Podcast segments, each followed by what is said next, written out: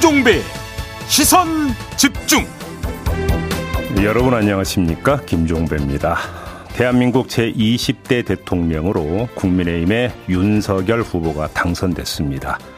더불어민주당 이재명 후보와의 득표율 차는 단 0.73%포인트였는데요. 2부에서 김재원 국민의힘 최고위원 그리고 김영배 더불어민주당 최고위원 차례로 연결해서 대선 결과에 대한 각 당 지도부의 입장 들어보겠습니다. 3부에서는 국민의힘 선대본 게임 특별위원장인 하태경 의원 연결해서 인수위 구성 등을 포함한 앞으로의 과제 짚어보고요. 이어서 9시까지 진행되는 4부에서는 여론조사 전문가와 함께 이번 대선 결과 정밀 분석해 보도록 하겠습니다. 3월 10일 목요일 김종배의 시선집중 광고 듣고 시작합니다. 시선 집중은 촌철님들의 다양한 목소리를 기다립니다. 짧은 건 50원, 긴 건 100원인 문자 메시지 샵 8001번, 스마트 라디오 미니와 유튜브 라이브로도 시선 집중과 함께 하실 수 있습니다. 믿고 듣는 진품 시사 김종배의 시선 집중.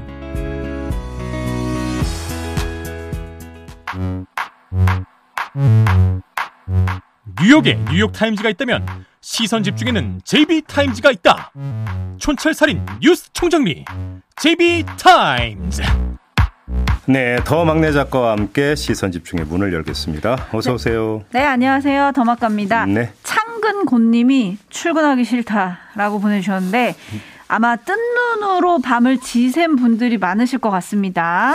뭐 멀리서 찾지 말고 우리 더막가를 포함해서 우리 작가진도 네. 꼴딱 밤을 샜습니다. 그렇습니다. 고생, 고생 많이 했고요. 저희 저녁 네. 개표 방송에도 차출돼가지고요. 네. 한숨도 못 자고 나왔는데요. 조금만 더 힘을 냅시다. 어쨌든 네. 역대 최저 득표 차이로 초박빙 승부를 펼- 펼친 20대 대선 음. 삐딱선 정신에 예리함을 더해서 네. JB가 아주 종합적으로 분석을 해 드릴 텐데요. 예. 그 전에 촌철님들의 반응 잠깐만 소개를 할게요. 예. 정경수님, 국민의 문재인 정부 그리고 민주당에 충분히 기회를 줬습니다. 음. 이재명의 능력을 떠나서 이번 결과는 문재인 정부와 민주당에 대한 약간 반성을 요구하는 결과인 것 같습니다.라는 네. 의견 보내주셨고요. 음.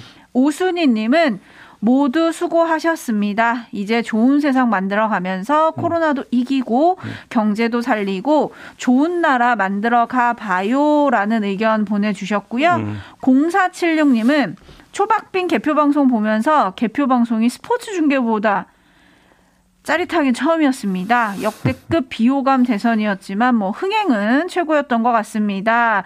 라고 보내주셨고 그나저나 음, 음, 예. 지상파 3사 출구조사 신기해요. 어떻게 그렇게 정확하죠? 라고 보내주셨네요. 0.2%포인트 차는 났지만 거의 99% 맞췄다. 네. 이렇게 봐도 될 것 같은데요. 일단 이 어, 분석 들어가기 전에 이 말씀을 좀 꼭 드려야 될 것 같습니다. 내 한 표 행사를 하- 했잖아요. 네. 나의 한 표가 승자의 표가 됐던 분도 마찬가지고 음. 패자의 표가 됐던 분도 마찬가지고 그 모든 분들의 한 표는 똑같은 값어치를 갖는 소중한 표입니다. 네. 투표에 참여하시고 민주주의에 함께 하신 여러분들에게 격려와 위로의 말씀을 함께 드리겠고요. 네. 자, 본격적으로 한번 선거 결과를 한번 좀 짚어보도록 하죠. 네. 가장 눈에 띄는 특징은 역대 최소 득표율 차다. 네. 이전부터 말씀을 드려야 되겠죠. 개표가 완료가 됐는데요. 윤석열 후보의 득표율은 48.56%였고요. 이재명 후보의 득표율은 47.83%였습니다. 네. 득표율 차가 정확히 0.73%포인트. 표수로 따지면 24만 7천여 표 차이가 났습니다. 네. 정말 근소한 차이. 네, 이전에 그 역대 최소 득표율 차는 1997년 치러졌던 15대 대선이었는데 네. 이때 김대중 후보가 대통령에 당선될 때의 대선이었거든요. 그렇죠. 어, 이때 이회창 후보와의 득표율 차가 1.6% 포인트였는데 네. 그것의 절반에도 절반보다도 더 적은 득표율 차로 어, 당락에 갈렸다. 이 점이 가장 먼저 눈에 들어온다고 봐야 되겠는데요. 네, 그래서 이 결과에 대해서 후보들이 이제 어떤 얘기를 했는지 음. 좀 결과 나온 후에 입장을 좀 들어볼 텐데요. 네. 먼저 이재명 후보가 대중 앞에 섰습니다. 이재명 후보의 승복 선언 음. 함께 들어보시죠.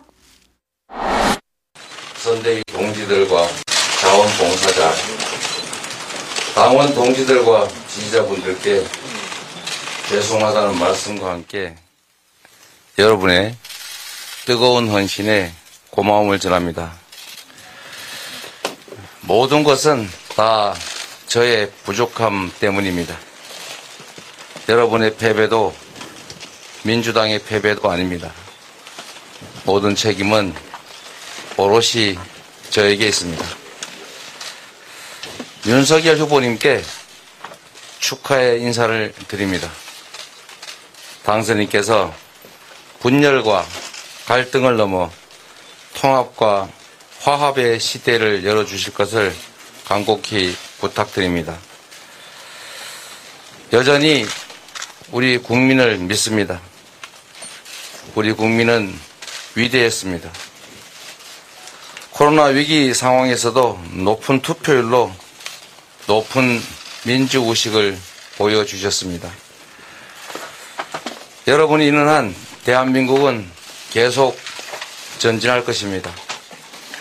하루빨리 코로나 위기를 극복하고 일상을 회복하게 되기를 소망합니다. 네. 네, 이민혜 님이 이제는 당선자와 낙선자가 됐지만 서로 협력해서 대한민국 잘 이끌어 음. 나가시길 빕니다. 라고 보내주셨는데요. 네. 윤석열 당선인의 소감도 좀 함께 들어보시죠. 에, 모두 함께 애써주신 에, 우리 국민의힘 에, 당직자 우리 의원 여러분께 정말 깊이 감사드리고 저와 우리 에, 국민의힘 그리고 우리 안철수 대표와 함께한 국민의 당의 에, 승리라기보다는 위대한 에, 국민의 승리가 아닌가 그렇게 생각을 합니다. 정말 이 선거 운동을 하면서 많은 걸 배웠습니다. 이제 당선인 에, 신분에서 새 정부를 준비하고 아, 대통령직을 정식으로 맡게 되면 헌법 정신을 존중하고 의회를 존중하고 아, 야당과 아, 협치하면서 국민을 잘 모시도록 하겠습니다.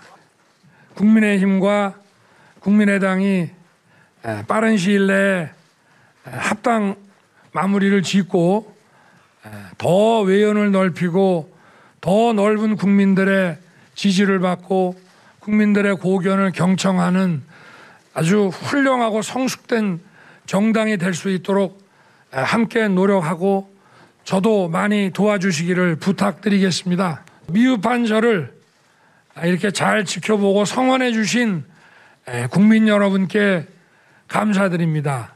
제대로 잘 보답하겠습니다. 네. 감사합니다. 네.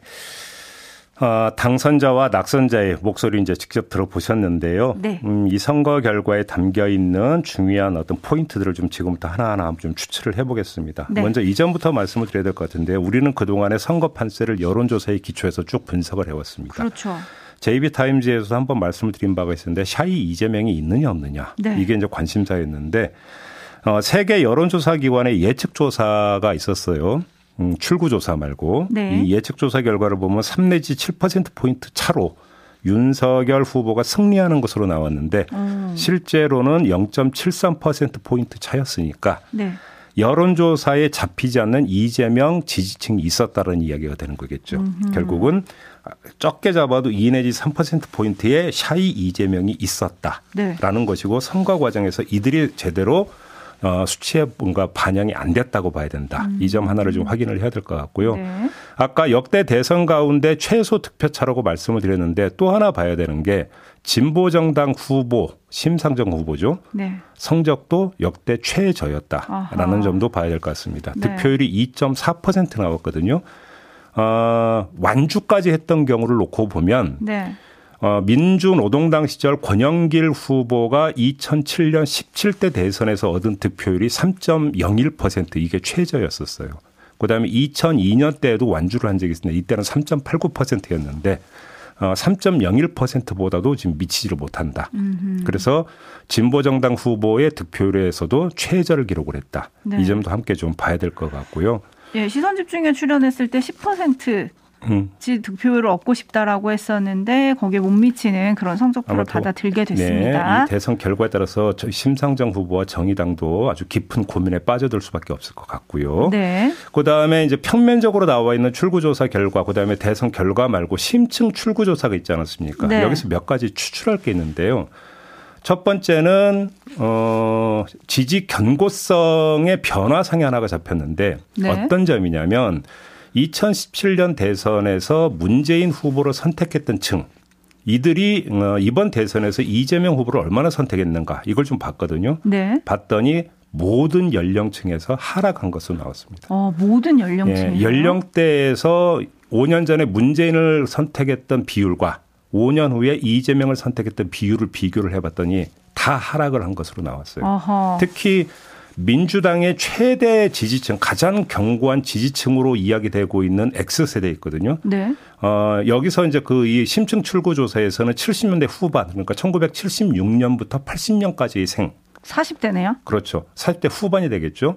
이들을 40대 대. 예, 예, 예. 이들을 대해서 이들을 보니까 여기서 하락폭이 가장 컸어요. 어허. 11% 포인트 하락한 거로 나왔으니까 어, 평균적으로 예를 들어서 40대에서 윤석열 후보의 지지율보다 이재명 후보의 지지율이 높았다 하더라도 그것이 얼마나 견고하고 단단한 것이 었는가는 또 다른 차원의 문제다. 어. 그래서 5년 전 문재인 후보하고 비교를 하면 전반적으로 하락됐다. 이 점을 지금 첫 번째 봐야 될 것 같고요. 왜 움직였을까요? 결국은 여기에는 일정하게 문재인 그 어떤 정부 5년에 대한 평가가 네. 일정하게 반영이 되어 있다고 보지 않을 수가 없는 거죠. 어허, 네. 그다음에? 두, 두 번째는 그러니까 우리가 지금 선거 과정에서 가졌던 통념이 몇 가지가 있었는데 이게 착시였다라고 하는 것들도 확인이 되고 있습니다. 어, 지지층 가운데 중도층이 차지하는 비율을 봤거든요. 이재명 후보가 42%였고 윤석열 후보가 36.5%였습니다. 네. 그러니까 두 후보의 어, 지지층 구성도에서 중도층 비율이 더 높은 게 이재명 후보였다. 이렇게 놓고 본다면 중도층의 선택은 윤석열 후보가 아니라 이재명 후보 쪽이다. 일단 이렇게 봐야 될 것 같고요. 네. 첫 번째가 두 번째, 20대 같은 경우는 4.7 서울시장 보궐선거의 경우를 둬서 거의 대부분 상당 부분이 등을 돌리지 않았느냐. 민주당한테. 음. 이런 통념이 많이 있었죠. 어, 그런데 어, 20대의 지지를 보면 이재명 후보 47.8, 윤석열 후보 45.5로 나왔습니다. 어, 평균치에서는 이재명 후보가 윤석열 후보를 눌렀다 이렇게 봐야 되는 거고요. 네. 아, 다만 그 안에는 이대남과 이대녀의 극명한 대립이 있었다라는 점도 함께 봐야 될것 음. 같고요. 또 한 가지 이 후보 결정 요인을 물어본 게 있는데요. 대부분이 70%대를 기록을 했는데 50%대를 기록한 게 두 가지가 있더라고요. 하나는 가족 논란이었고 네. 이게 56.8%, 그다음에 젠더 이슈가 54.4%로 다른 요인들은 대부분이 70%대를 기록했는데 유독 이 두 가지가 낮더라고요. 음. 이것도 사실은 이 선거판에서 미친 영향을 그러니까 우리가 고려해 보면 우리의 통념과는 상당히 다르죠. 그러네요. 그런데 이거는 좀 이렇게 봐야 될 것 같습니다. 일단 젠더 이슈 같은 경우는 전체 평균치라는 점에 좀그 주의를 집중할 필요가 있는 거죠. 음. 만약에 후보를 결정하는 데 있어서 젠더 이슈가 얼마나 영향을 미쳤는가를 만약에 20대만 한정해서 봤다면 이런 수치는 안 나왔을 것이다. 네. 라는 이야기가 되는 거고요. 가족 논란 같은 경우도 이 가족 논란 항목 말고 또 어떤 항목이 있었냐 후보자의 도덕성 항목이 있었습니다. 음흠. 여기서 약간 중첩되게 그 응답했을 가능성을 배제할 수 없다. 그렇기 때문에 단순 그 분석은 좀 약간 주의를 기울여야 되지 않을까 이런 생각도 한번 해보게 됐고요. 네, 그리고 지금 앞서서 이대남과 이대녀의 극명한 대립이 좀 나타났다라고 예. 하셨는데 이런 예. 갈림 현상도 조금 주목을 해봐야겠죠. 그렇습니다. 뭐 어제 이제 그 개표 과정에서 많이 이제 언급이 된 것처럼 이대남과 이대녀의 어 지지성에 확연히 갈렸죠. 이대남 같은 경우는 이재명 36.3, 윤석열 58.7이 나왔어요. 네. 반면에 이대녀의 경우에는 이재명 58.0, 윤석열 33.8 완전히 극명하게 대비되는 거죠. 음. 갈림이 확실하게 있었다고 봐야 되는 거고요. 네. 젠더 갈림 말고 계층 갈림 현상도 좀 눈에 띄는 게 있습니다. 계층이요? 부동산 문제가 상당히 많이 그 영향을 미쳤다는 게 일반적 분석이잖아요. 네. 근데 사실 부동산 문제라고 하는 것은 무주택자의 입장과 주택을 갖고 있는 사람의 입장은 다를 수가 있는 거거든요. 사실은 선거 과정에서 이게 제대로 조명이 안 됐어요. 어허. 그런데 이번 심층 출구 조사에 보면 이게 좀 확연하게 대비가 되는 게 네. 무주택자의 경우에는 이재명 후보가 52.2, 윤석열 후보가 43.7% 나왔거든요. 네. 상당한 차이가 보- 나타나죠. 하지만 유주택자, 이래서 1주택자 같은 경우는 이재명 후보가 46.5, 윤석열 후보가 50.2로 반대 현상이 나타납니다. 2주택자 이상 같은 경우는 이재명 46.0, 윤석열 51.4로 나오거든요. 어허. 주택을 갖고 있느냐, 갖고 있지 않느냐에 따라서 후보 그러니까 선호가 완전히 갈렸다는 완전히 거죠. 다르네요. 그러니까 이 부동산 문제에 대해서도 주택 소유자냐 아니냐에 따라서 다르게 접근했는데 후보들이 어떻게 했는지는 모르겠습니다. 우리 언론은 이걸 놓치고 있었다. 음흠. 이 점을 좀 그 분명히 말씀을 드려야 될 것 같고요. 네. 또 하나가 있는데 물론 이거는 그 대비되는 계층이라는 볼 수는 없지만 정책을 펴 들어가는 데 있어서 포인트가 달라지기 때문에 제가 말씀을 드리는 건데요. 자영업자의 경우에는 이재명 대 윤석열 지지율이 46.9 대 50.9% 나왔어요. 근데 비정규직의 경우에는 이재명 52.8, 윤석열 42.5로 나온 거죠.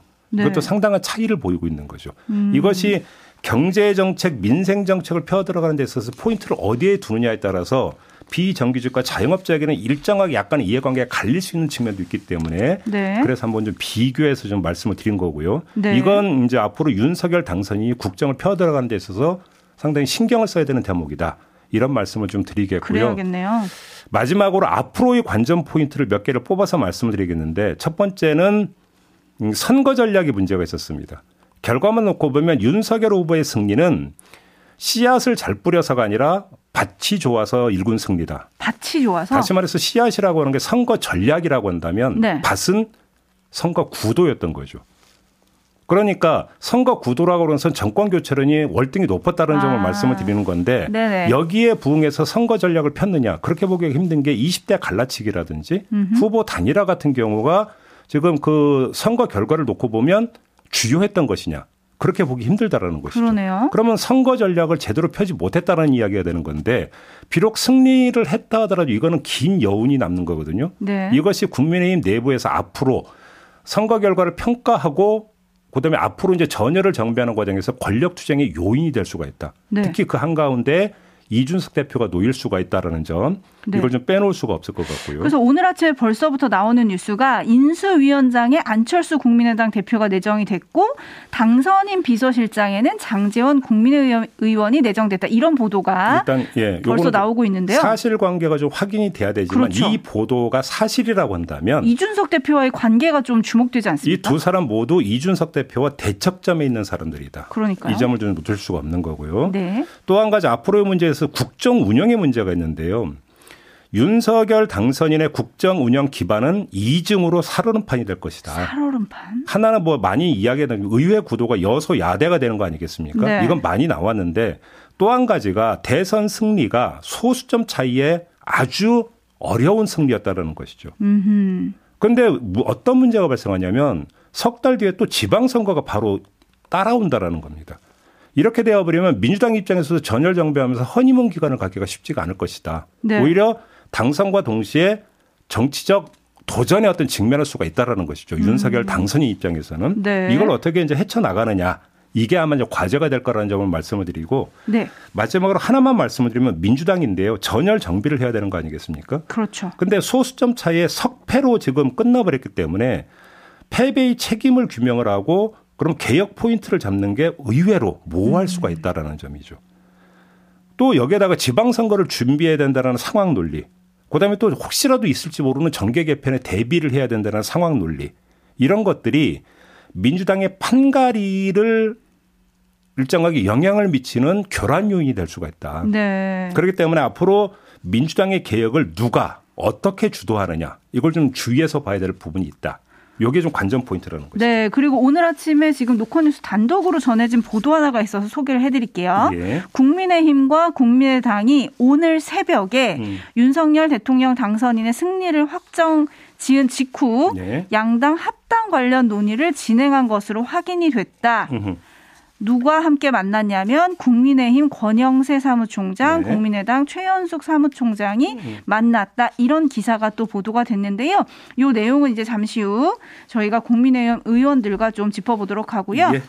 지금 자. 여러 가지를 짚어주셨는데 또 하나 관심이 문재인 대통령과 윤석열 당선인의 만남입니다. 만나야 되겠죠. 언제쯤 만날까요? 그러니까 아마 좀 최대한 빠른 시간에 좀 만나야 되지 않겠습니까? 특히 대외적 요인들이 있지 않습니까? 그렇죠. 그러니까 이 대외적 요인들이 있기 때문에 그런 부분에서 윤석열 당선인은 현 정부로부터 또 그러니까 브리핑을 받아야 되는 어떤 입장이 있을 거라고 생각하고요.